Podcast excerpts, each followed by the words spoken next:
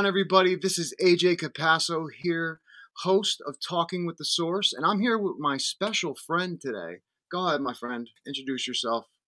Hey, my name's Nando. I'm part of Portal to the Paranormal, and thank you, AJ, for inviting me on as your co-host this evening. Dude, I am so happy that I'm so happy that you were able to come on, man. I mean, you're always there, though. I appreciate it. You're a great friend, and uh, honestly, I can't can't say thanks enough. But um, I want to jump. I want to jump right into this, man. Um, yep. We have an awesome team with us today, and uh, first, what I want to do is I want to actually shout out Global Ghost Hunt because right now this team is part of Global Ghost Hunt. They're going to be um, with us in May. It's going to be amazing. Um, so I want to bring on Jody and Lisa from P.I.T. Let's bring them on right now. How are you guys? All fine. Good. How are you? Good. Good. So, guys, um, first question I want to ask you is, um, I'll start with Jody. How did you get into the paranormal? Like, how'd you start liking the paranormal? How'd you get into it? Did it start as a child or start when you got older? Well, actually, um, I'll try not to bore you too much. It did start with me as a child. Uh, actually, I thought paranormal uh, was kind of, what I thought was normal was actually paranormal at the time. Um, my great grandmother was a herb witch for the holler. I don't know if you know what those are or not. No, basically, basically they're the medicine women uh, for the family hollers. Back in the day, you couldn't run to a doctor, so you'd see the herb witch, and she'd mix you up some to make you feel better or help you.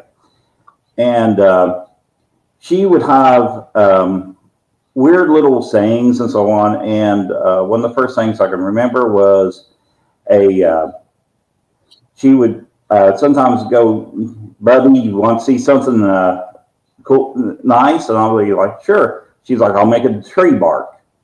And I thought I laughed at her. You know, I was a little kid thinking, you can't make a tree bark. And uh, she's like, well, go out there and take a look at that tree over there. Walked out there, and you know how a tree will, uh, branch will split after it's been broken for a while? Yeah. Well, when I walked out there, that was moving back and forth like it was barking. yeah. Wow. Uh, little pink bowl that when she'd string green beans, she'd put the fill it up and tell it to go empty itself. It'd slide to the end of the table, dump it, and come back. Stuff of that nature.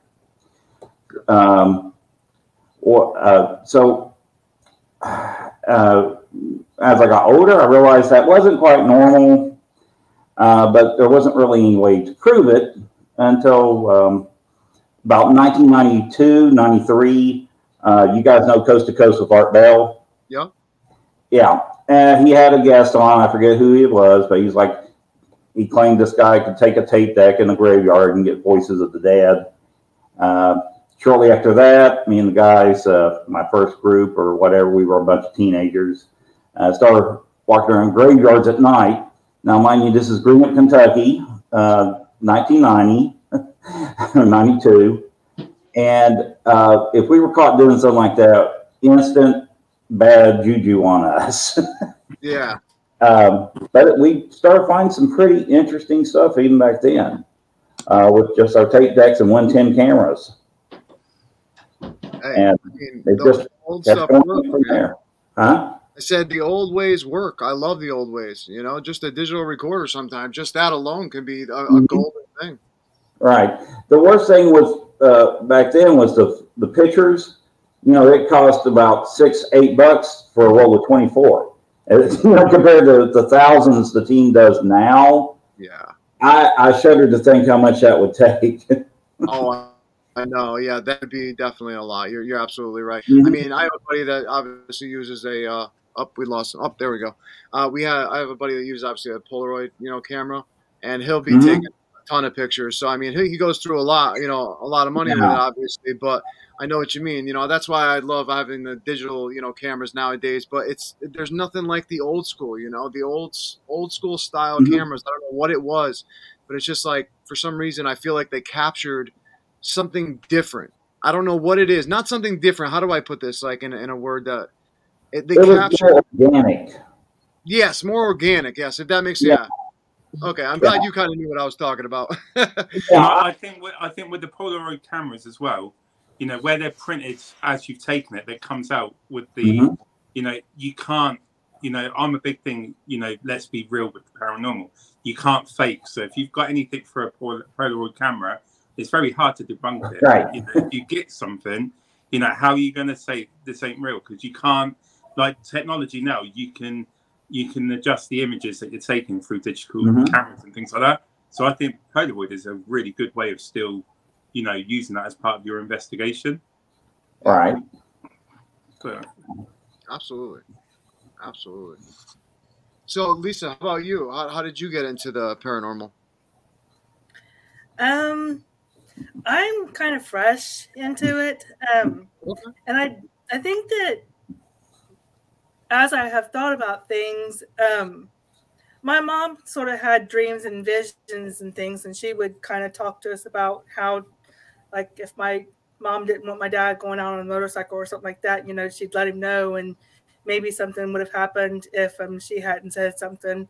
Um, and one time, whenever I was 16, then um, my stomach was kind of turning as I was heading out to go to work, and it was raining, and it was my first time driving in the rain, and so I thought, well, maybe it's just nerves or something like that. But I did end up um, hydroplaning and um, rolled over four different times over on the other end of the side of the road. Um, so um, I because I didn't listen to my intuition.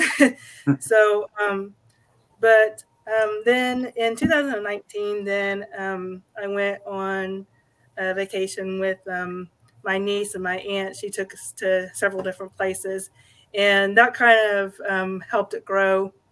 And then shortly after that, I ended up going to um, the Haunted Majestic and uh, for a ghost tour that they was doing, and um, the kids ended up talking to some of the team, and then they invited us to join, and I was like, "Oh, okay." I was like, this is real. um, so um, here I am. and now I'm kind of engulfed in it and started, um, you know, um, participating a lot more. And even so, more than my kids. And I'll be like, my kids, you guys got me into this, and now you're not even interested in it anymore. That's And- funny. And just a question with regards to both of you. So you, you now have your teams and everything. Now I Mhm. know from speaking to loads of different people in the field, they have different ways of how they begin their investigations. So some people believe in protection chants, you know, to keep them grounded, you know, certain prayers. Um, so before you go ahead and start your investigations, do you have like a like sort of thing that you do on every occasion before you start your investigations? Well, um, normally my metaphysicist, um, he starts uh, prepping himself, and the people who are more um, apt for those type of attacks and so on.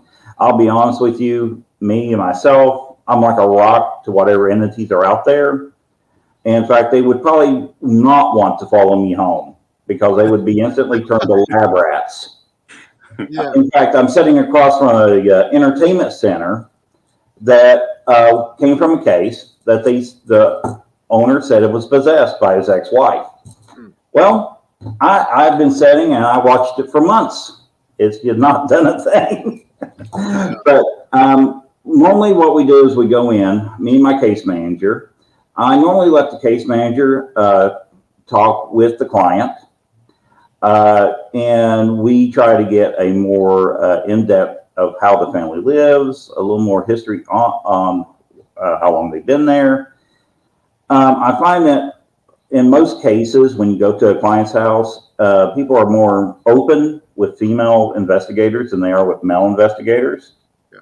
I've always considered myself kind of like Herman Munster when I talk to people. Even though I'm trying to be nice, for some reason they act like they're scared. Yeah. Yeah. So I listen, and then um, normally I'll start taking base readings and so on. And then uh, once we get through with that, we'll go outside, and by then the uh, our metaphysicist will have put up the shields or whatever um, they need to do, and we let him go in.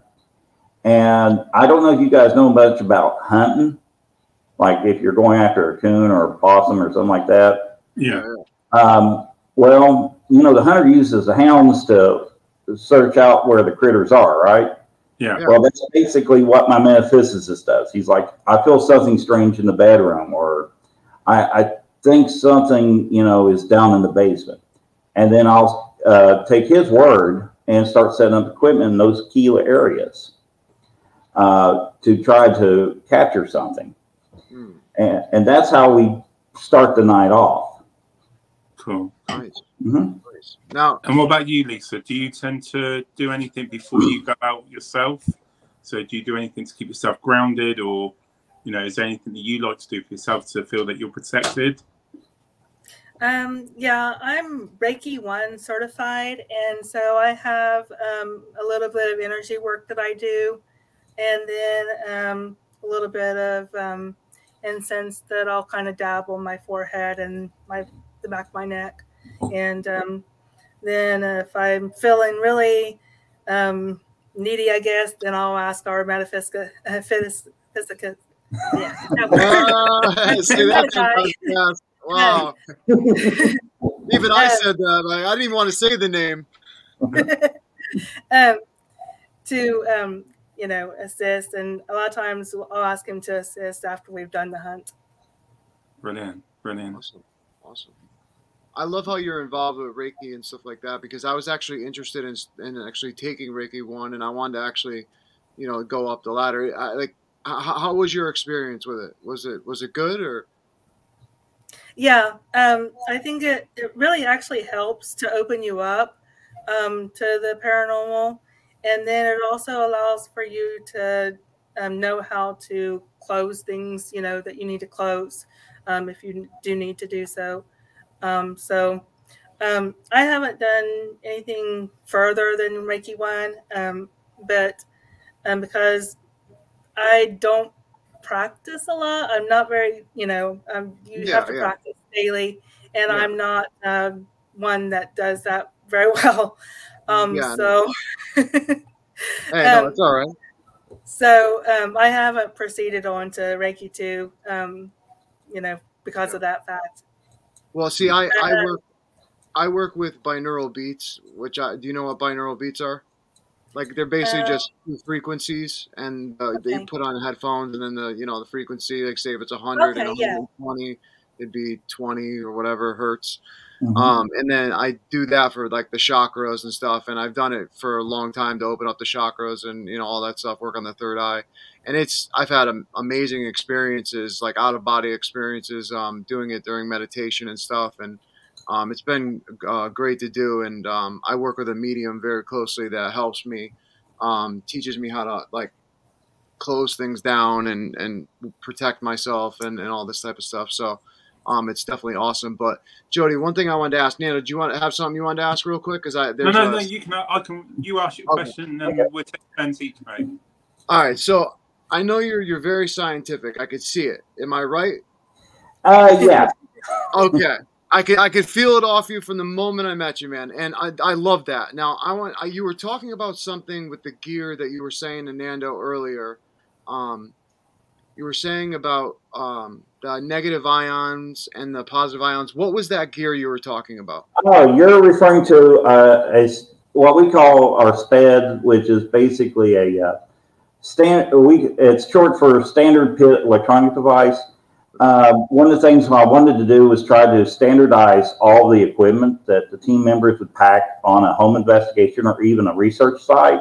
hmm And uh, so I basically worked on an all-in-one. I built a prototype, tinkered with it for a few years, and the last few years I've been I've made them and hand them out to new team members so that they can get used to them. Um, basically, I hand build these from scratch. Uh, they are um, they have a negative ion detector, a positive ion detector, a RF waves detector. Now it's not as uh, sensitive as what you can buy uh, over the counter, but if it goes off, chances are, you know, you, you probably can hear a radio station with your braces on. Um, That's good. I like that. yeah. Uh, of course, you know, uh, I hand build the EMF detector. Um, and uh, also, one of the things I wanted to put in the device because most ghost groups uh, especially on TV and so on, they claim, look, we're, we've got power drain going on. So the one of the main things I put in there is a digital voltage monitor. So if we are truly getting power drain, we can actually physically observe it. And the standard drain for these devices are usually about one volt loss per hour. So if you start off with 9.3 or some volts, in an hour it should be something like 8, 8.1, something like that. Mm. So if you start getting Huh? That's a smart. That's a smart idea. I never would even have thought of that. That's a great idea. Have you had good success with it? Actually, yes, excellent success. Um, they uh, we even installed a, or I've installed a laser pointer in there because more than once uh, we've been out in the graveyard or something, and someone go, "Hey, look over there! You see that?" Well, that you know that's not a very precise way of pointing at anything. So they've got laser pointers built into them that's got really good range, um, and they're really simple to use, uh, and they're durable. Also, another thing I took into consideration is, you know, if you don't, if you have my type of look, anytime we schedule outdoor graveyard hop or graveyard hunt, it rains. so can actually uh, take rain and so on. yeah, uh, my, my my team uh, tries to prevent me from ever scheduling anything outside. Uh, my Memphis says that's my paranormal ability right there. There you go. Uh, Brian, uh, Brian Laverty, the founder of Global Ghost Hunt director, um, he just wanted to personally say thank you guys for joining the Global Ghost Hunt. Um, he's watching, so uh, thank okay. you, Brian, for watching. Thank yeah, you. Looking forward to it. Um, what I was going to ask, so when you guys are investigating, mm-hmm. I think we can all relate to this. Like when we go to different locations, we get different vibes. Right. Um, and the more we're in this field, the more you start learning about different like situations about energies, entities, and things like that. When you're in a location, can you tell the difference if you've got an energy that's present with you that is a good energy or something that could be something that's not like something demonic? Have you ever crossed anything? And is there telltale signs that you've picked up along the years that you can tell the difference between a good and a bad energy? Um, I'm not much of an energy filler myself. Now, Lisa's probably closer to it. My metaphysicist guy, uh, he's usually um, good about picking that up. However, I will say there's definite signs other than just feeling the goosebumps on your back and so on. Uh, you'll get weird power anomalies. Uh, we've had one investigation where literally one of our uh, people, we came in, the purse was upside down, nothing in it. All through the night, we kept finding bits and pieces of her purse throughout the residence. And the power kept breaking and breaking down throughout the night as well. Um, a lot of times you can, I can gauge uh, if something's really, really dark uh, by the demeanor of the client that we go into a home investigation with. Um, some, you know, I hate to say it, uh, do need more professional help. Yeah. Uh, but that doesn't mean they don't have anything paranormal. That just means they might be exaggerating what's there. Yeah, yeah, yeah. Cool. No, I totally understand what you mean. Mm-hmm. Sorry, what'd you say, Nando? What about you, Lisa? Do you get do you pick up a vibe with different entities when you're out on investigations? Can you tell the difference between something good and something potentially not so good? Um, I haven't really been able to identify how to tell um, the good or not so good, but um, sometimes whenever we go to a location, um, my shoulders will get just a little bit heavier, you know, and so and they'll start kind of achy a little bit. Um, and then I know that there's, you know, definitely something with this or with me even more. But um, yeah, I'm, I'm still kind of new at all of this and still, you know, growing my own. What? There's no, I tell you what, in this field, in my opinion, there's no such thing as an expert. And there, there, in my opinion, there never will be because you know, science will never look at this as a real scientific thing. I hope they do one day. I really, truly do. And I, you know, from all the research that they've done Mhm. with the CIA and certain things in the metaphysical world, they've proven a lot Yep. of stuff. But, you know, it just, you know, I just don't think there's really experts in this field. So don't don't worry about how, how new you are or anything because you know what, there might be something that you're going to teach me like that that I can take away from this. You know, and that's why I love doing this. I love meeting new people having this podcast. Like from for you, Jody, what I was going to actually ask you was one of the things that I'm trying to work on for a spirit box is using a frequency, something like uh, trying to make a spirit box like how it's with the radio frequencies, but a higher frequency. Like me and a Mhm. buddy were talking like VH, uh, like going even like a TV type thing, VHF or uh, whatever's higher, UHF or whatever. Right. But how to do that and get it into a scanning thing? Are, are we better off maybe just going into shortwave and doing it that route, or do you think, or do you think that it's you can go higher and go UHF and and all that type of stuff? I think um, with our research, um, we uh, definitely with when you're talking about UHF and VHF signals, I believe the classic white noise is probably the best way to go in that respect.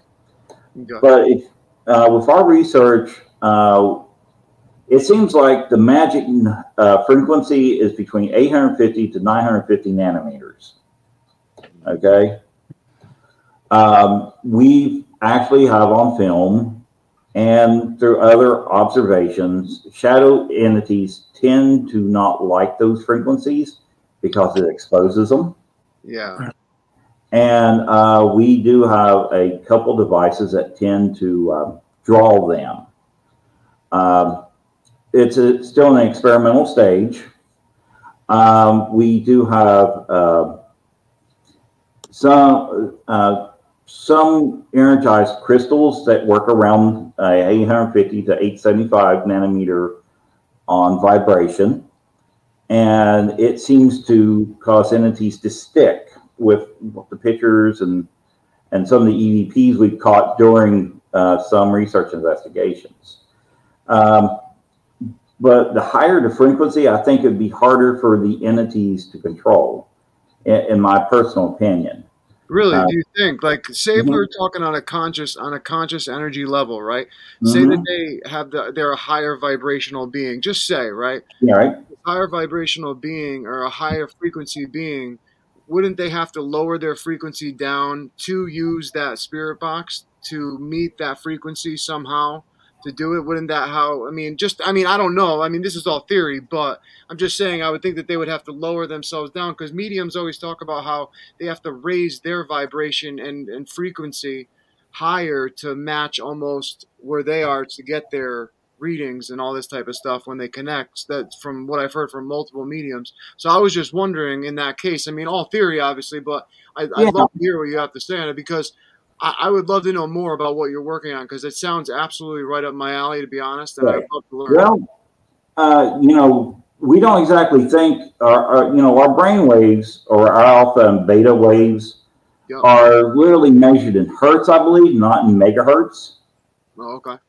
So yeah, uh, you know, our brain does put out radio frequency, right? Mhm.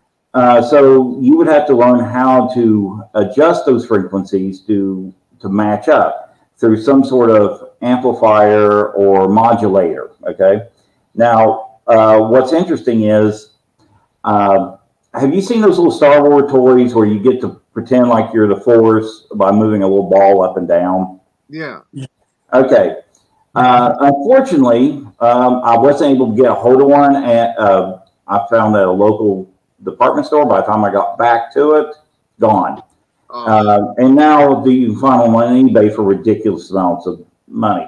But the whole idea is that would be a great tool to help measure uh, one's beta and alpha wavelengths as they came out uh, by using a standardized uh, calendar per se.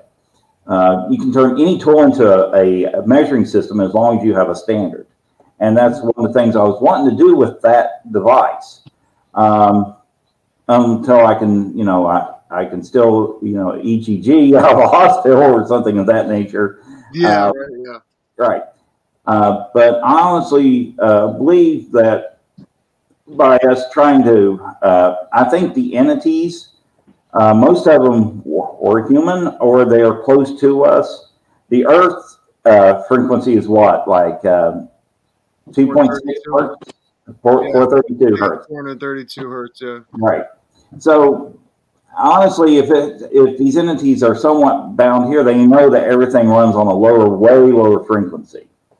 Yeah. Um, I I think, like I said, with our research and what we've discovered, um, the golden numbers is between 850 to 950 nanometers, and that also coalesces with a green laser. Believe it or not.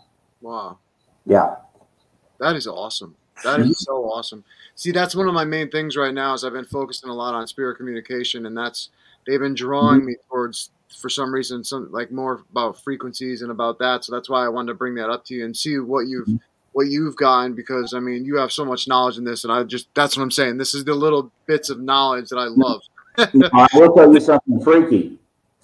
You know, um, I started this research back in 2014 with the uh, with the discovery of the 950 na- nanometer. That's where I started, and discovered the variances with the shadow beings and so on, uh, utilizing uh, uh, by energizing crystals with uh, photonics and, and electronics. Right. Well, so I decided to go to Google. Google, the almighty um, internet library, right? Yeah, yeah. So I typed in energized crystals of light, thinking, or laser. Someone else has to have done this before me. You know, there's no such thing as original idea, right, kids? Yeah. You know, the first thing that popped up, the Uh, light machine. Look it up. Wow. oh my gosh. He may be some distant kin to me. He was considered a charlatan, and he designed device the device to um, help cure ailments and stuff. Very interesting stuff, and he believed that frequencies, uh, higher frequencies, uh, could actually heal the human body and so on uh, through energized crystals and light beams. Yeah. Well, but when I, I get what you're you're looking at the science side of the paranormal, which is great Mhm. with the frequencies and everything, but drawing that back, do you think it's possible that it's not the frequencies that are getting the entities to come forward? Do you think it's a case that they see what we're doing with the technology that we're using, and do you think they're they're clever enough or that they have the intelligence to understand eventually when we keep doing it that they start realizing, oh, this is what you want me to do. I'm going to start doing it do you believe that you know we're building trust with these entities? You know because i i got a thing that we've gone to locations where nothing has happened. We've had very minimal stuff happen like you hear footsteps and Mhm. things like we when we try and use like our spirit box we explain to the spirits what you can do. Use this device to use it as a voice. Do you do you also think that the spirits could be watching us and they're learning as we're using these devices and using the technology and then when we start building trust they they understand what we're trying to get from them and that's how they start coming through Uh, providing that they're the intelligent type of entities when you go into a location instead of a residual. Uh, I say most definitely. Uh, sometimes I think they can be annoyed if they, you know, if you see the same, you know, different people coming in with the same thing over and over and over. Eventually, you're going to roll your eyes and go, "Oh God, here, not again." Uh, we had, yeah, a lot of these entities, I believe, were human or at least uh, close to being human. Uh, shadow beings, different story altogether, in my personal opinion. Um, the technology uh, and them watching, yeah, I think they will uh, eventually try. Um, in fact, I've even got a pact with some of my fellow ghost hunters on different groups. If any of us uh, happens to pass on, we're going to, you know, be like, okay, you got to tap the uh, K2 two times to let us know if we just turn it on. you know, so, you know, it might be a tongue in cheek, but you know, Houdini said the same thing. So, yeah, definitely. And Oh, and for you, sorry, go Lisa, um, you know, you, you use like you're learning to like the Reiki and you know using your own abilities. You know what? You know when you're out on investigation, do you have a particular thing that happens to you that that, that makes you feel that there's something there with you, like a touch in the head, or do you have certain tell signs when something's there with you when you're using your um, Reiki on investigation? Um, just with my shoulders getting heavy, you know, that's really um, about it. Um, and sometimes, you know, I'll feel a little bit nauseous, but not not often. But um, it's uh, Yeah, no, it's I've I've gotten that. I mean, I've I haven't gotten that feeling before myself. Um, personally, like everyone talks about getting drained. I personally have never got drained before.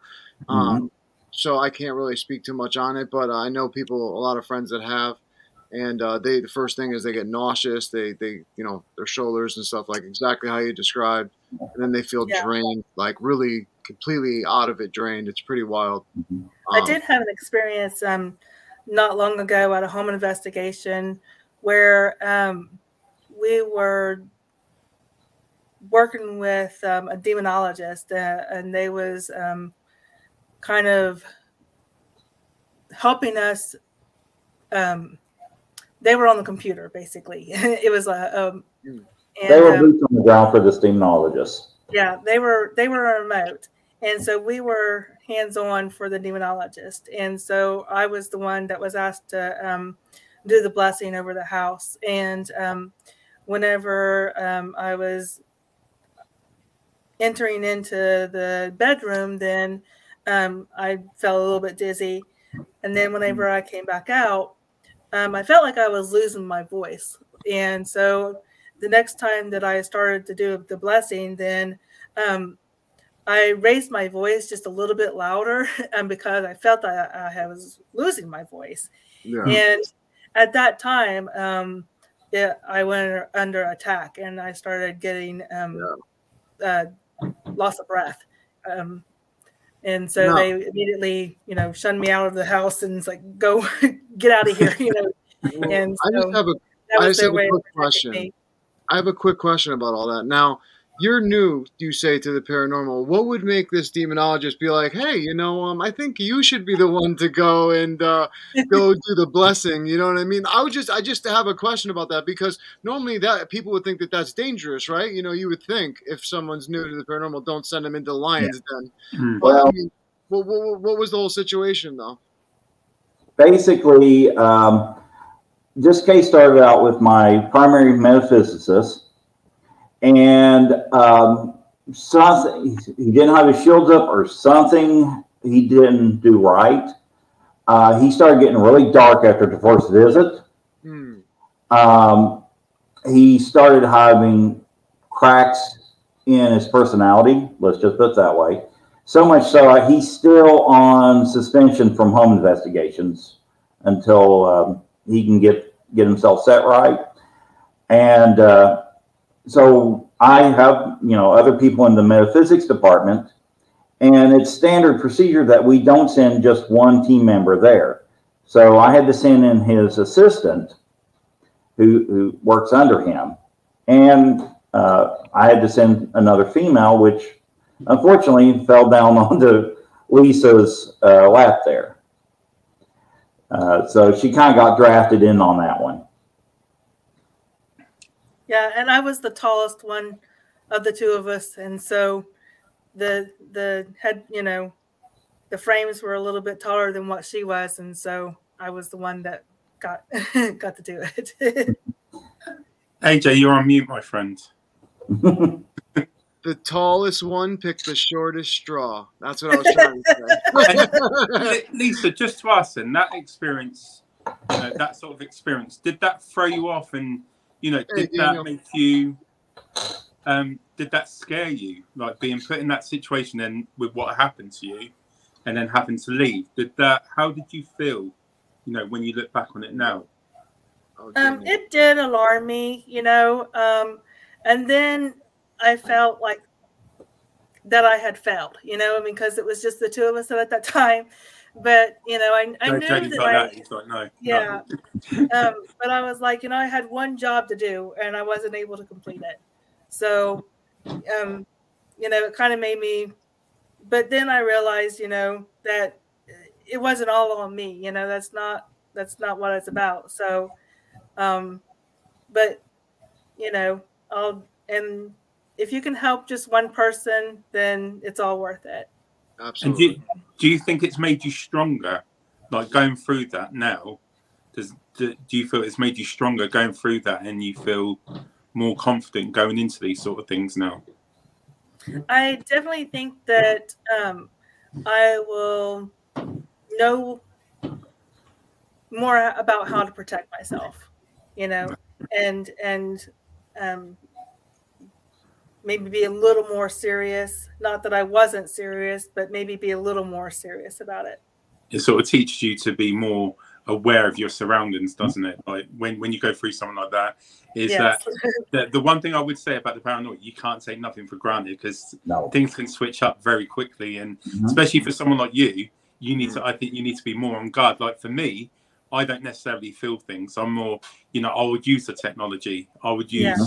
You know, think that that's my way of trying to, you know, document our evidence. But for you, you know, it's got to set like, you know, you've got to be more careful with what you're doing.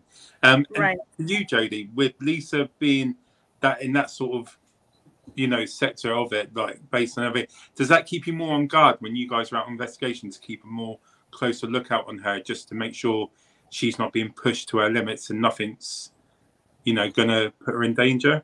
Well, I do observe my metaphysicists uh, uh, constantly while we're on hunts. Uh, because they, especially with Lisa, when she gets really quiet and when she's not uh, uh, uh, talk to, talking to her children, um, I they're messing up, and the, the you know I, I I observe changes in their mood and manner. And then that's when I'll approach them, like, hey, how you feeling? Uh, if they're a little too dark, I'll crack a little joke or something to kind of sort of snap them out, out of it. Um, but yes, I, I definitely keep an eye on my metaphysics people. Now, you know, my tech people, well, they're a lot of them like me. They're like rocks. Short of something coming out of the ground and dragging them across the field, they're not going to really notice it. Uh, so it, it, they're kind of like, uh, oh, electrostatic to, to a computer. If you have the thing open and you get a little spark across the processor, you you've killed it. And that's the way I think my think of my metaphysicists. They actually, you know, they're open and they can easily be attacked. Uh, that's why I noticed with my head metaphysicist from Case 155, uh, he got dark and I had to call him off to the side. I'm like, look, dude, you're, you know, you're not performing properly. Something's wrong. We need to address this. Yeah. Um, that's, I guess, one of my other skills I bring to the team is I'm very observant. And I always tell my people, regardless of tech, regardless of, you know, your uh, spidey senses, the best thing for ghost hunting is your own two eyes and hear and, and observe. You know, that that's the most important tools you have at, at your disposal. That's brilliant. And I've got another question. Am I right to jump in with another question, AJ? Oh, do you? Do I don't want to get I don't want to get told off by the boss of the show. So I, That's it. You're Um, out of here. now with with the paranormal field you know we can all see it's getting more popular you know as we're getting further into it um but something like with your own friends and family i know lisa you sort of touched on it earlier on but when you told your friends that you're a paranormal investigator you do reiki you know you must have the you know what what are people's reactions to you when you tell them about what you do Um, uh, you want Lisa to ask, answer that or? either of you that's an open question to both of you Okay. Well, um, generally speaking, on my family, they think I'm going to call the devil out and uh, go to hell. Uh, I, I, I, my family's very Baptist, to say the least. Yeah, no, I get it. yeah, and when mom first found out about it, I was uh, doing uh, taking cameras and tape decks inside Graveyard Hill. She uh, she said I was going, you know, burning hell for it. So that's and even now, my mom would be she'll just shake her head and like just keep dabbling. yep. yep. I know that look. You know, it's just that Yeah. look. you give, Yep, with the shaking of the head. Yep.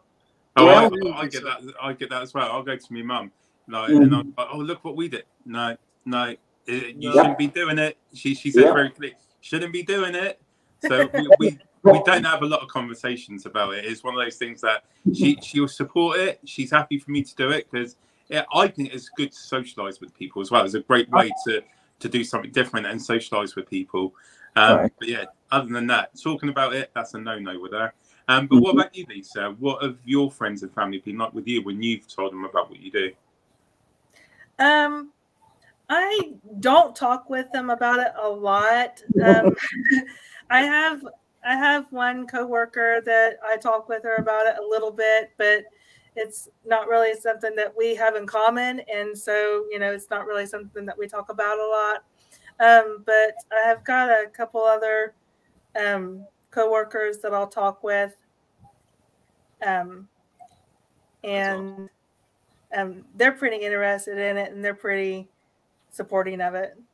Oh, that's cool. That's great. I mean, it's so amazing to see because, like, if you think about it, like ten years ago, you would be a kook if you like came out and said Mhm. anything about paranormal, and now you could be like, "Yeah, I'm a paranormal investigator," and then What's someone else would be like, "Yeah, me too." Out of a, out of a room of ten, you'll get thirty other Like, people that'll come in and be paranormal here. investigators. It's it's pretty wild, like how much it's grown, and, and it's good to see because On these type end, of things need to be talked about. I think you know they need Yeah. to be discovered of whatever is going on, whether it be scientifically.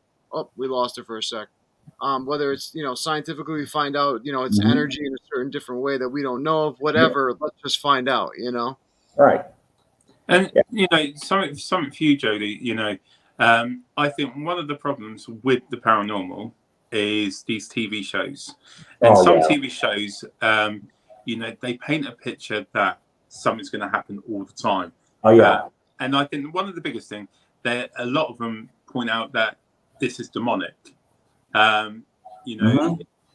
you know, it's not always demonic. No. But if, for my question is, you know, going to the question, I'm a new, say I'm a new paranormal investigator. I want to get into the field. If there was, what would be, firstly, your advice to that new investigator, and what equipment would you say for them to start with? Uh, well, my first advice is: Do you like watching paint dry? Because, you'll, you'll go you'll go cross-eyed watching a, a uh, laser grid on a wall for eight hours straight. Yeah, Uh, you have to have a lot of patience. I'll tell them that when we get a, a new member voted in. Uh, we have a day of tech training. And with my team, I normally uh, tell them to buy a digital camera for their first piece of equipment okay. uh, because it not only covers video, it also covers audio. So you've got your digital recorder with that. Uh, a lot of times I'll tell them, you know, while you're doing the EVP session, uh, have the camera tilted down where it's watching the K2 for yes, no responses. Yeah. Um, but when, you know, that's all exciting when you start seeing the day, you know, things happen. But uh, my team has very strict protocols on handling data with time indexing and directory. Uh, and in fact, I'm threatening my team now about uh, another tech day because some of the younger team members uh, have gotten sloppy with their time indexing. And yeah, it, they prefer a beating. uh, yeah, Lisa's already hiding from it. Um, but yeah, that that's my suggestion for any new paranormal investigator. It's not going to be like Scooby Doo, and with these TV shows, one of my bigger issues is when we go to a client's house that we've been called into. They're expecting, uh, you know, us to come in there and just, you know, yell at these entities and, and you know, act like we're possessed, like several other hosts and so on. That's not what we do. In fact, you'll hardly even hear us talk. Be, you know, that's that's the biggest differences, I think. Yeah. Yeah. And I think he just lost power. Yeah, it's like he just went dark on us. I know. no you- you- worries on the dark side of the moon. That's it. I got I got my own little entity in the house switching the lights off. That's that's Sarah. That's my wife. She thought. Ah. But, um, and just um, for you, Jody, the question I was uh, um, sorry, Lisa. The question Oh. I was asking Jody was um, if I'm a new investigator, what advice would you give a new investigator? So for you to be quite new to what you're doing, what advice would you give someone um, with what you're doing and how to get into it and what to do? I don't know if she heard me. Uh, can you hear us, Lisa? That's a no-no then. Tech training, tech training. Oh, she's gone again. No, yeah. Okay. We'll ask that question. Oh, she's back again. Yeah, no, I'm just seeing if that was uh, maybe the case. Nope, she's she's uh, losing service here. No, that's fine. So yeah, Well, so we, we've got quite a bit of rain and wind going on here uh, in the tri-state area. So oh, is that what the the, the signal? Um, so yeah, so AJ, you got any questions? Because I was going to ask Lisa, but you know, I'll move on to you. No, yeah, no, I, I'm, you know, I've been fascinated um, by the knowledge that you have, my friend, scientifically, and how you put it into your research. One of the things you just said was, um, how about how you, you know, you're going to kick some butt over, you know, them time indexing and stuff, and to hear, you know, the old school way of, you know, writing stuff down and, and time indexing, whether it be even be on a computer or whatever, however way you do it, I find that awesome because, like I've always said from the beginning, I've been doing this like almost ten years, and I always have notebooks of stuff of everything. Like I mean, I probably have notebooks like a mile high, you know, like in my in my storage unit. You know, it's ridiculous. It's but it's so great to see someone else do that because I don't see a lot of people do it or take it that serious anymore. You know, it's now it's just a hobby. You know, which I, I don't mind. I don't mind, but seeing a team like yourself um, is just so awesome that you you put the effort in. You know. Oh, yeah. Well, when we um, go back to a home investigation to show any data that we find, and we, we review it at our monthly meeting. We have a meeting every, the first Sunday of every month, That's awesome. and we review all the data. We uh, discuss what each of us have found, and then we cut it uh, out. We don't modify it or try to make it louder or anything like that. We just cut it out, and we'll put it on a flash drive to hand to the client. And that way, in case the client feels like we didn't do something right or they didn't like how we handled it, the next group that comes in, they can hand them that flash drive and go, this is what this group found. And they've got a actual documentation of what we did. That's awesome. See, And just that's, to ask, that's the way Sorry. right there. Um, you say you do the home visit. Sorry. Someone didn't like my voice. Then someone didn't like my voice. Yeah. Um, you say you say about the home visits that you do when someone needs help, which is Mhm. great. but do you have a certain guideline or a certain, you know, that you follow before going to make sure this is a legitimate case, or because surely you must have people that might try and play the field in some ways, you know. So do you have a guideline that you follow? You, you get a case. What is the protocol that you follow before taking that case on? Well, our basic protocol, my case manager, she has a list of questions that she asks and ticks off. She'll also ask them if they ha- have gotten any pictures or anything of that nature to go ahead and send it to us. And yes, we have been uh, trolled at least three times. Uh, one of the first ones was actually a phone app that had a fairy that was in the picture that was Misty. Um, I was hoping they weren't trying to troll us because a lot of times uh, I think people are doing it to uh, just to say, "Hey, look at me." Um, so, yeah, uh, we've been trolled, uh, and they get very defensive. And uh, the the procedure is a lot of times. Uh, my case manager, she's pretty good at picking up when someone is, uh, you know, blowing smoke catch my drift. Yeah. Um, and what usually our first visit when we go to a home investigation, Uh, that's why me and the case manager talks to the client as we go in. Mm. And if we, you know, pick up some red flags on how they're acting or or so on, uh, we actually went to one where they're like, uh, "Where's your TV crew?" And we're like, "What?" yeah, yeah, stuff like that. We instantly that's a red flag. Yeah. Yeah.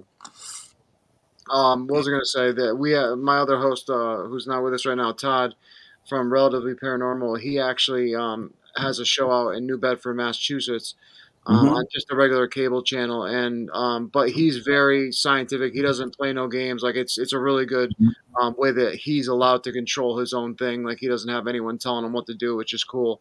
Um, so he does it very like scientifically with the equipment that he uses and stuff. And um, he gets people to he goes out to homes to help and um, Mhm. they'll ask him like oh well is this going to be on the tv show and he'll be like what like really you you called us out here for this like we're really trying to help people and you're making a mockery of this and he gets so angry about it because he's really there to help people and when he gets these people that all they want is this fame or to be on a tv show you know it's just it's it's sad it's you know but that's what the world is becoming you know that 15 minutes of fame unfortunately you know I think it's the TV shows. That's that's what I. no that's what i mean but It's Right. a, it is um, it is a pain, but um, but no, even the we'll- we'll- YouTube world, the YouTube world has gotten kind of infested with a bunch of crazy stuff too, with the faking and making Mhm. the paranormal field look a lot more, um, I want to say, enticing than I guess it could really be. Like you said, staring Yeah. at dry paint. You know, I was just about to say the way Staring at Jody paint drying. Yeah, paint you drying. can be there for so long and nothing happens. You just got to be so Oh. patient. So if anyone's watching that wants to get into the field, you know, it's like going fishing, isn't it? You cast your rod and you just got to wait for a bite. It's not going to be you get in there and then something's going to, wow, you know, No. you, you just got to sit there and wait until you get a bite. Yeah. Um, so that's, that, that's How about this? How about this? The worst thing ever is I thought it was like going to be so awesome when I got more than one camera. So I got like four or five cameras, and I went to Montana State Prison. And when I had to watch all that footage back, twelve hours on or eight hours on each camera, I was like, "Yep, I'm never buying another camera ever again." I wanted to shoot myself.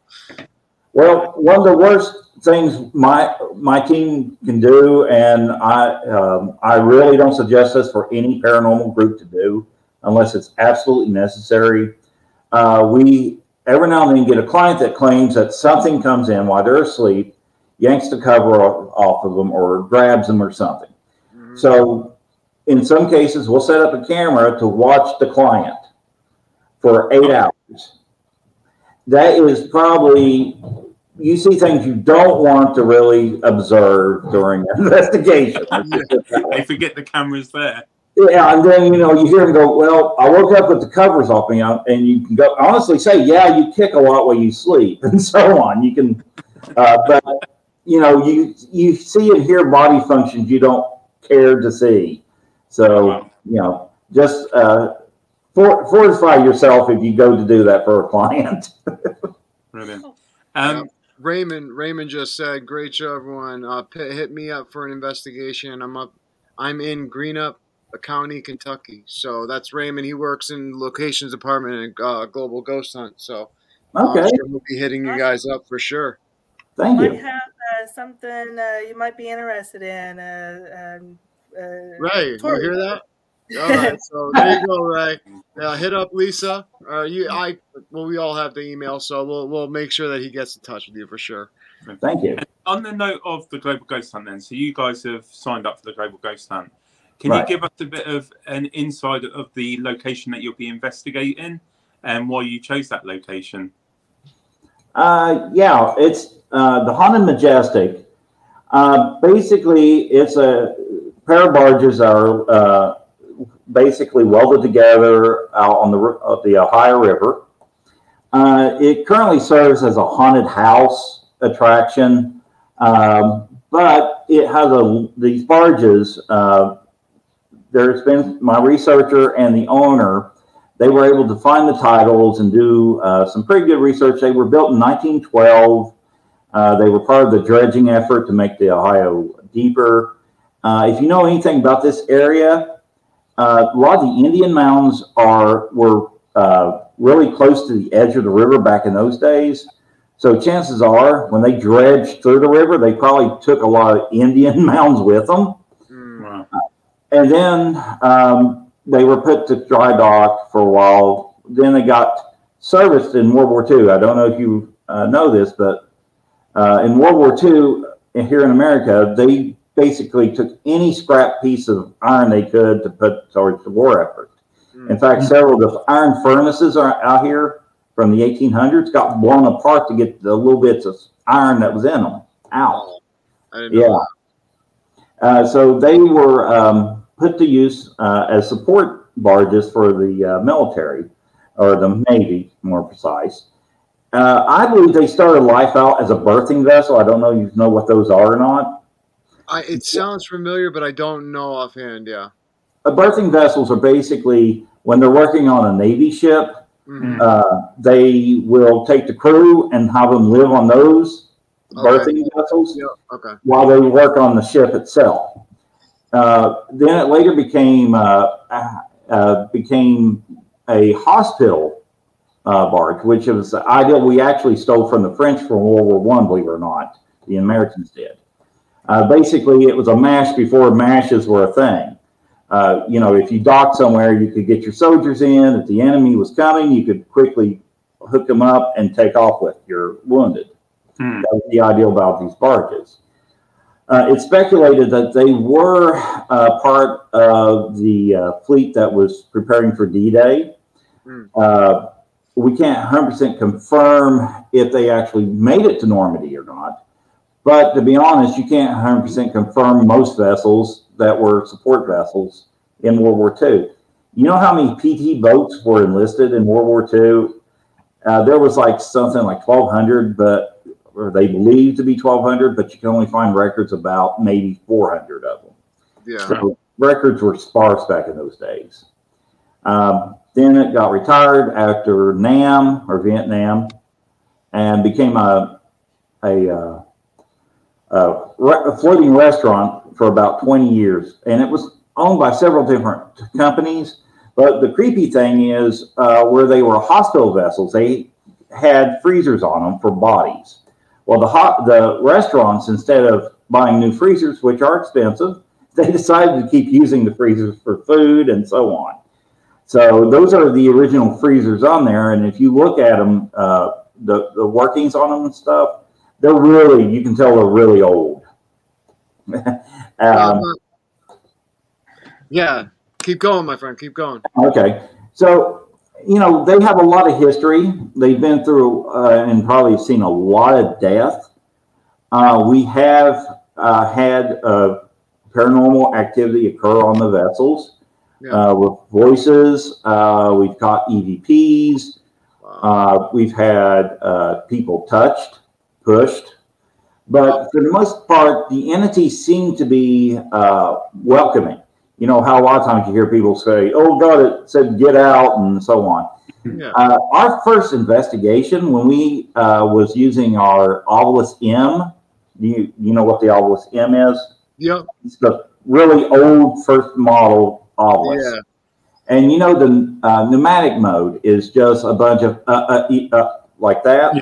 Yep. Bunch of photos. Well, we actually had a intelligent talk through that mode. wow. Unfortunately, it wasn't caught because we had just literally that night used up most of our batteries. We had a high amount of drain. Yeah. And my metaphysicist, as the rest of the team went home, he's like, you know, I really want to check this one room out. I just keep getting this feeling.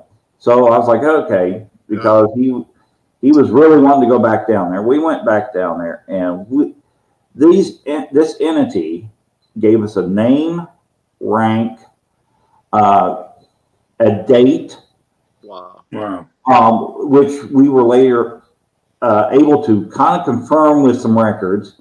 Um, but in the end, it begged us not to go. Yeah. It literally asked us to stay. And that is something you really don't hear a lot about investigations. People are like, yeah, we were told to get out or run. I think it goes with the respect aspect, though. It depends how you go into it. Because I've had really great. I never really get. I, I don't. I mean, I've never gotten get out. I mean, there's been a couple times at like a cemetery before Mhm. I've really they've understood why I was there.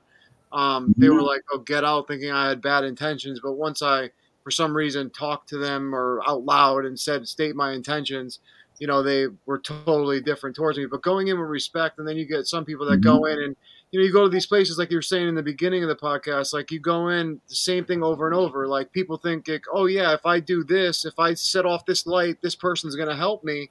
And Mhm. you know, teams come in and out saying they're going to do certain things, and after a while, as a ghost, what would you be like? You'd be like, okay, they just want me to do circus acts. I'm just going to go sit here in the corner and be miserable. So I think with the respect aspect that you guys have towards it, I think that that's why you guys have you know such a great connection when you go into these places. And also with your meta- metaphysicist. Haha got it lisa. But um, i was gonna get it the one part of the show damn it. Um, but uh, but um, yeah, no, but I, I think it just has to go with the respect aspect of how you guys go about it. And I think it's really awesome what you guys do. Yeah, I think that's great. I want to ask one thing. Hold on, one Nana. What is both of yours? Uh, um, I'll actually ask Lisa first. Lisa, what's your most profound paranormal? Um, you probably already told this, but what's your most profound paranormal experience with the group so far, being this in this new adventure? Um. Well, I go out to watch my son um, shank a hand of an entity on one of the on the first house investigation that we did. It was on the SOS. Um, Oh. he, he actually shook hands with an entity. Um, But then the other one would probably be whenever I got attacked as I was doing the blessing. Wow. Yeah, the blessing. Yeah, I, that's I tell you that blessing. That's I would tell you what I would never do a blessing when I first if I was first getting into it. So I God bless you, girl. You are you are amazing. I'd be freaking out when I first started. You don't even know. I'd be I'd be a girl, Nando. I'd be running. I'd be. Hey, I'll be honest, I still run now. If something happens that you know gets to me, I'm, I'm off. You know, if you ask my, uh, you know, the team that I'm with, you know, I'm the first one to be like, yeah, I'll see you guys later. I'm gonna go and sit in the hub and just chill. yeah. Um, Yeah. Hey Emma, how are you? hey Emma. Um, but yeah, One time I Um, did threaten to run. Um, we we actually got some um, action on the the Haunted Majestic whenever we was doing a, a tour, and um, um, it was what was the Jody help me out. Um, the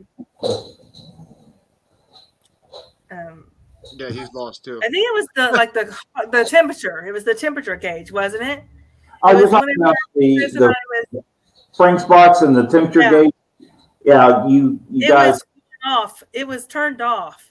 right. And it came on out of nowhere. Oh wow. wow. And I was like, okay, I'm out. I'm done. oh yeah, Yeah. that'd be freaky. Definitely. How about for you, Jody? Out of all the scientific stuff that you've that you've gotten over the years, what is your most profound piece of evidence that really made you maybe question maybe the science aspect? Mm, Have you had any experience like that? And you got a you got a visitor behind you. I yes, it was love it. serious. He was over your shoulder the whole time. It was great.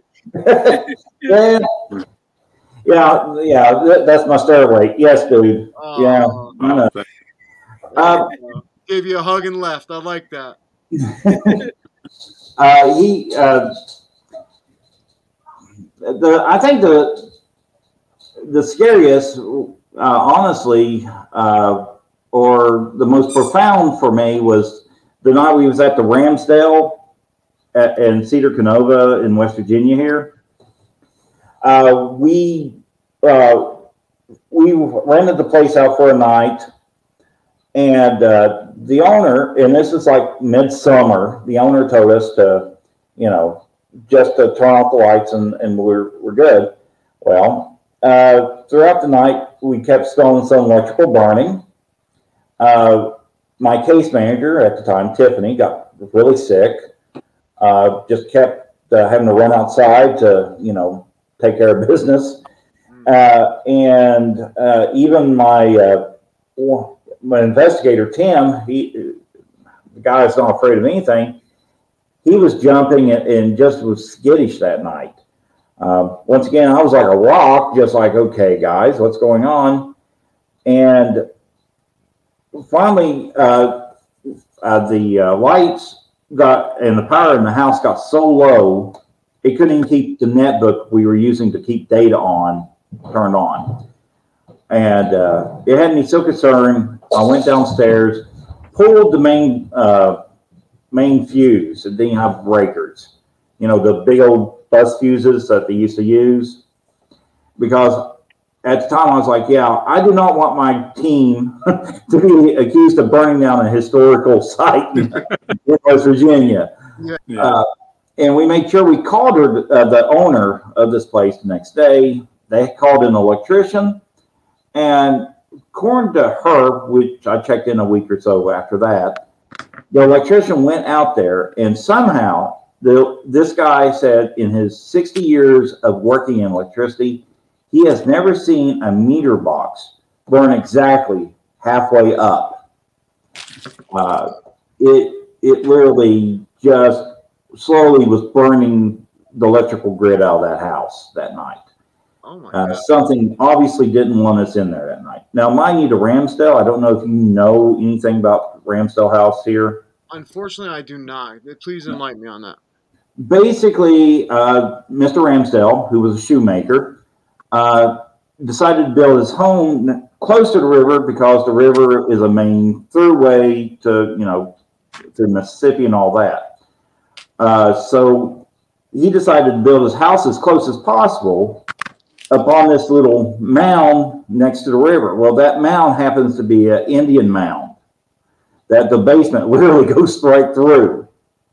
And it's uh, when it floods, it'll go up around the house, but not in it because where they built it. Oh wow. Uh, so there, there's a lot of eerie things that goes on in there. Uh, Now, they don't know the explanation of why it does that either. Uh, well, uh, we just believe that uh, the reason it goes doesn't go in the house is simply just higher than the river basin there. Yeah. Oh, okay, okay, okay. Yeah, I was, a gonna say why, I was gonna say why all this weird stuff is happening. Is there like a vortex? Is there something that's going on in the area, like geologically, or Um, well, it is built on an Indian mound, and they usually don't like to be disturbed. yeah, you uh, can say that. Yep. Yeah, other paranormal groups have claimed there was a vortex. Uh, we didn't get any detection of that, Hmm. but we do get strange energies, strange uh, uh, items. Literally, you can uh, move. You'll go into one room, come back in, you'll see the chair moved. And it's like these entities know when you set up a camera because they won't do it. Yeah. Yeah. Yeah, I don't. You gotta love that. Always when you have a camera, they don't want to do things, but the minute you accidentally stop recording, it's like you get the most amazing stuff, and you can't Mhm. prove it to anybody else. It sucks. Right. Right. Ramsdell's good for that. Yeah. yeah. Definitely. Well, Nando, you have any other questions that you'd like to ask uh, Jody? Yeah, yeah. Um, one question. If Brian's still watching, I've nicked it from Brian's show. Lex. Okay. It's a Lex question, but I think it's a really good question. So you're given a bag of money, right? So money's not on an object. hmm If you go anywhere in the world to investigate somewhere, where would you go and why? Hmm. Cool. Yeah, there's so you, you know one of the places if money was an option, uh, one of the places I would like to check out, uh, and I can't think of the name off the bat, but there's these orbs in Russia that seem to come out of the ground. Uh, Okay. It's in Siberia. And supposedly there has been several expeditions out that way. And before they even get within uh, 50 to 60 miles of it, uh, the teams report being sick, uh, emotional distress, and so on. Yeah. I would definitely like to go and investigate that. Um, That would be awesome. Well, that'd be- Siberia has some of the most creepiest things from all the stuff that I've like read about and things. no way. oh, it's just a, it's mm-hmm. it's such an amazing, mysterious place. To be honest, I mean, I wish it wasn't super cold because I'd love to visit, but I hate the cold, so I probably will never visit. well, in the in the uh, spring and summer, isn't so cold, oh, but there's a severe mosquito issue out there. Oh yeah, no, see, I'm good. Yeah, no, I'm good. Two things I hate: cold and bugs. And what about you, Lisa? Is there a specific place or that you would like to go investigate? Um, probably one of the Ireland can- castles. And I don't know any specifics when, but I just uh, I've been um, seeing and hearing a lot of um, things about Ireland and um, some of their different castles and things. Well, if you if you want to contact, if you ever get to Ireland, hit up right yeah, from Emerald Isles um, Paranormal Researchers, and she's got some amazing places in Ireland that yeah. You know, she, she she's got some great locations over there in Ireland. Yeah, um, Loftus Hall and yeah, brilliant. Loftus Hall and all those places out there. Yeah, beautiful places. Ireland, just a beautiful place in general. I mean, when we had Patti Negri on, she was actually she had just come back from Ireland, and she said that the uh, there was a fairy farm or fairy whatever you want to call oh. it. Mm-hmm. And she said it was unbelievable what they saw. And uh, I was like, wow, I got to go see this, you know? Um, and then uh, Brian just said Leap Castle, another one. Mm-hmm. Um, but yeah, no, I mean, you're absolutely right. Both places you guys said were absolutely awesome. Nando, where would you go? where would I go? Yeah, if you had all the money. Um, where would I go? Do you know? I would love to go to Italy and do a paranormal investigation. Just there. Yeah, I know, but that's a family holiday. Look, oh, my, you, oh, know, oh, you don't pack your equipment on holidays. Sorry. oh yeah. You don't pack your equipment on holidays? No. I had. I, had my mum, I had my mum with me as well. So oh, you know, I can you, you, you, don't cross my mum. If you ever meet my mum, you don't cross her. Like, if that's one the two women in my life that I would never cross is my wife and my mother. That's it. That's an Italian man right there. Upset. Um, they're worse than the men. You know, I'll tell you, they're worse than the men. So, but no, I would love to. You know, I think there's some great places the Colosseum in Rome. I mm-hmm. think that would be oh, yeah. an amazing place to um, to investigate. You know, mm-hmm. would I be able to get in there? Very unlikely because Italy is a very religious place. You know, a lot of Catholics, so I don't think they would be. You yeah.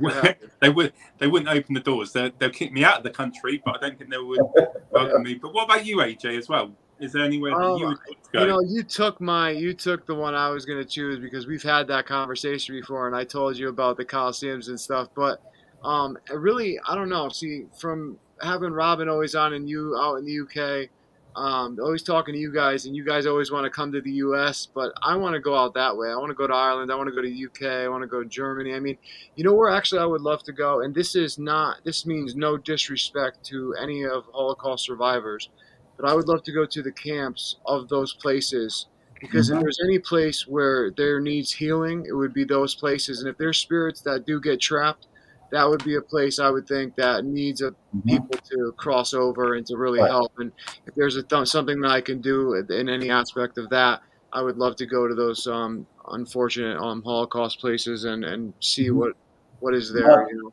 Yeah.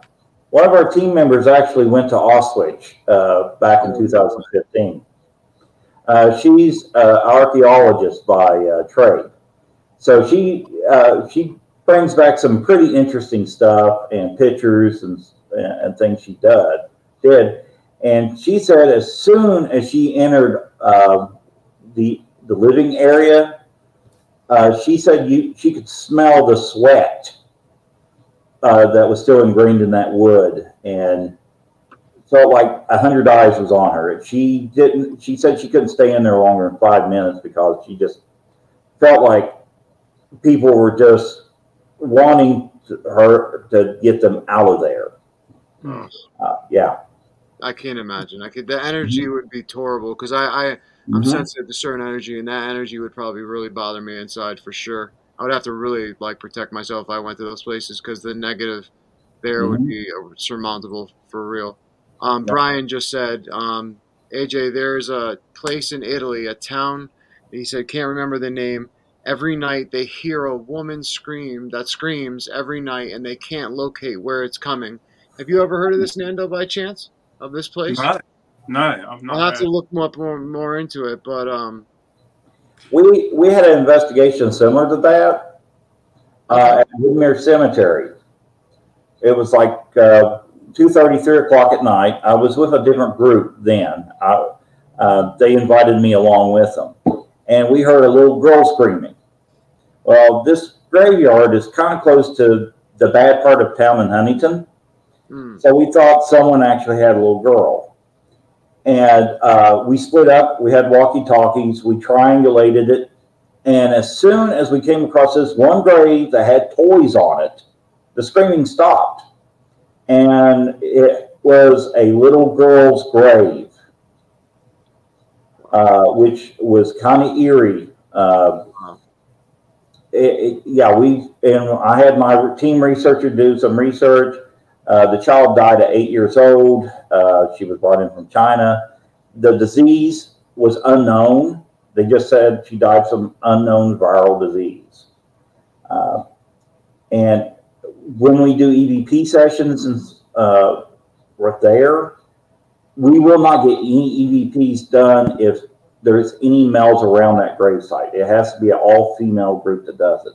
But the screaming, uh, we uh, we think the entity likes to play hide and go seek like a child would.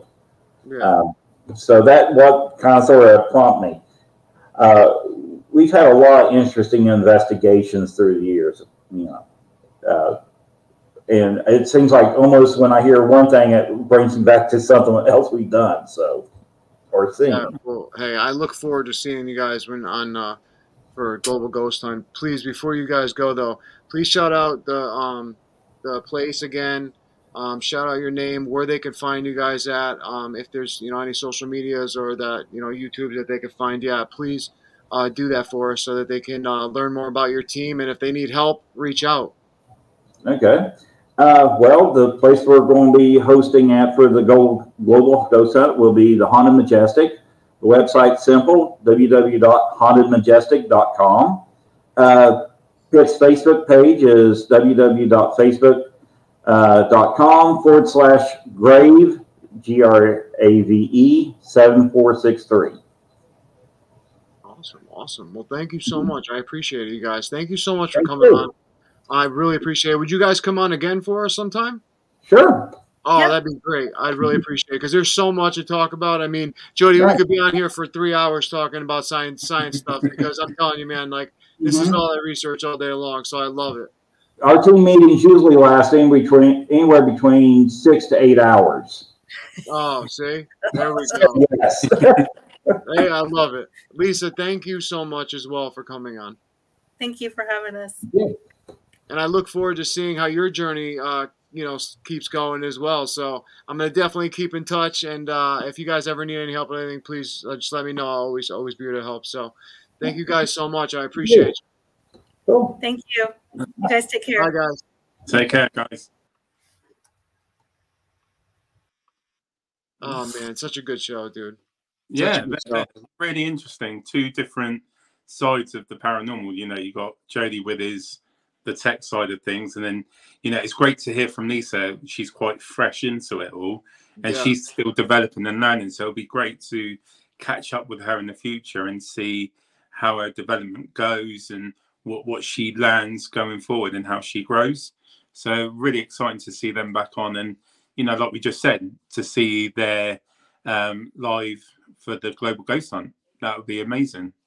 Yeah, no, absolutely. It's going to be awesome to see him for the Global Hunt. And, you know, I, I love the two sides that they have because, you know, Jody, his intelligence, I could just see from the moment he we he came on the screen, man, and in between us talking, I just got this feeling that he was just is very intellectual, very intelligent. He knew what he talks about. He knows what he talks about, and he's dead set on it. And I tell you what, from hearing his scientific side of this and the, and the things that he's developed, like things that he created, even just as simple as an EMF detector. I mean, I don't, I can't do that type of stuff. You know what I mean? I wish I could, But I tell you what, to be able to have the power to do that and the ability to do that, the things that you can harness like he has, like a voltage meter he was talking about, that is so fascinating. And this is the type of stuff that's game changing for the paranormal field.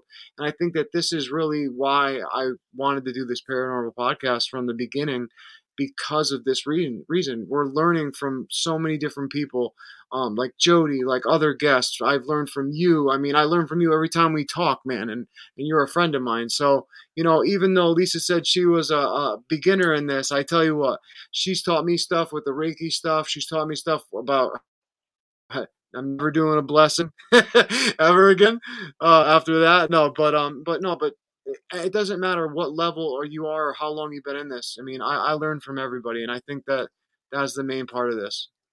And I think what's important is, as you said as well, you know, it doesn't matter what level or how new you are. That none of us are experts in the field. You know, we can have opinions. You know, I can get Jody. He's got a lot of intelligence and a lot of knowledge when it comes to the technology because he's taken the time. But when it comes to the actual paranormal and understanding the we're never going to know for sure. You know, no, a lot of it is. I think we will only know for sure what's on the other side once we've reached our final destination here. You know, once our time is done here, and then we cross over. You know, that's yeah. when we will find out what's actually on the other side. Yeah, but it, it's just a great, it's, it's just a great field to be in, and it's yeah. absolutely fun. And you know, the most important thing is just enjoy just have fun with it. You know, take it seriously, Absolutely. but enjoy it at the same time. Absolutely. you know, that's all you can do, man, is you just have to have a good time with it. And you just have to, you know, take as much as you can with a grain of salt. Um, and just, you know, take the wins and the wins and, you know, just keep moving forward. So definitely, definitely. But um want to say thank you to Mandy Miller, Carlos. Very awesome to see you, my friend. Thank you for joining us. Um, but this was an awesome show. Um, look forward to Global Ghost Hunt. The first events are coming up in May. So go to www.globalghosthunt.com. You can register for October.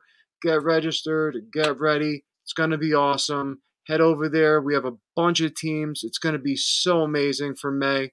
Um, so it's going to be great. And Carlos, I, I like that you dropped by. I'm happy that you did. So thank you. Um, but Nando, thank you so much, brother, again for joining me. That's all right. Anytime. And uh, until next time, there's another Bye. episode talking with the source. Take care. Later.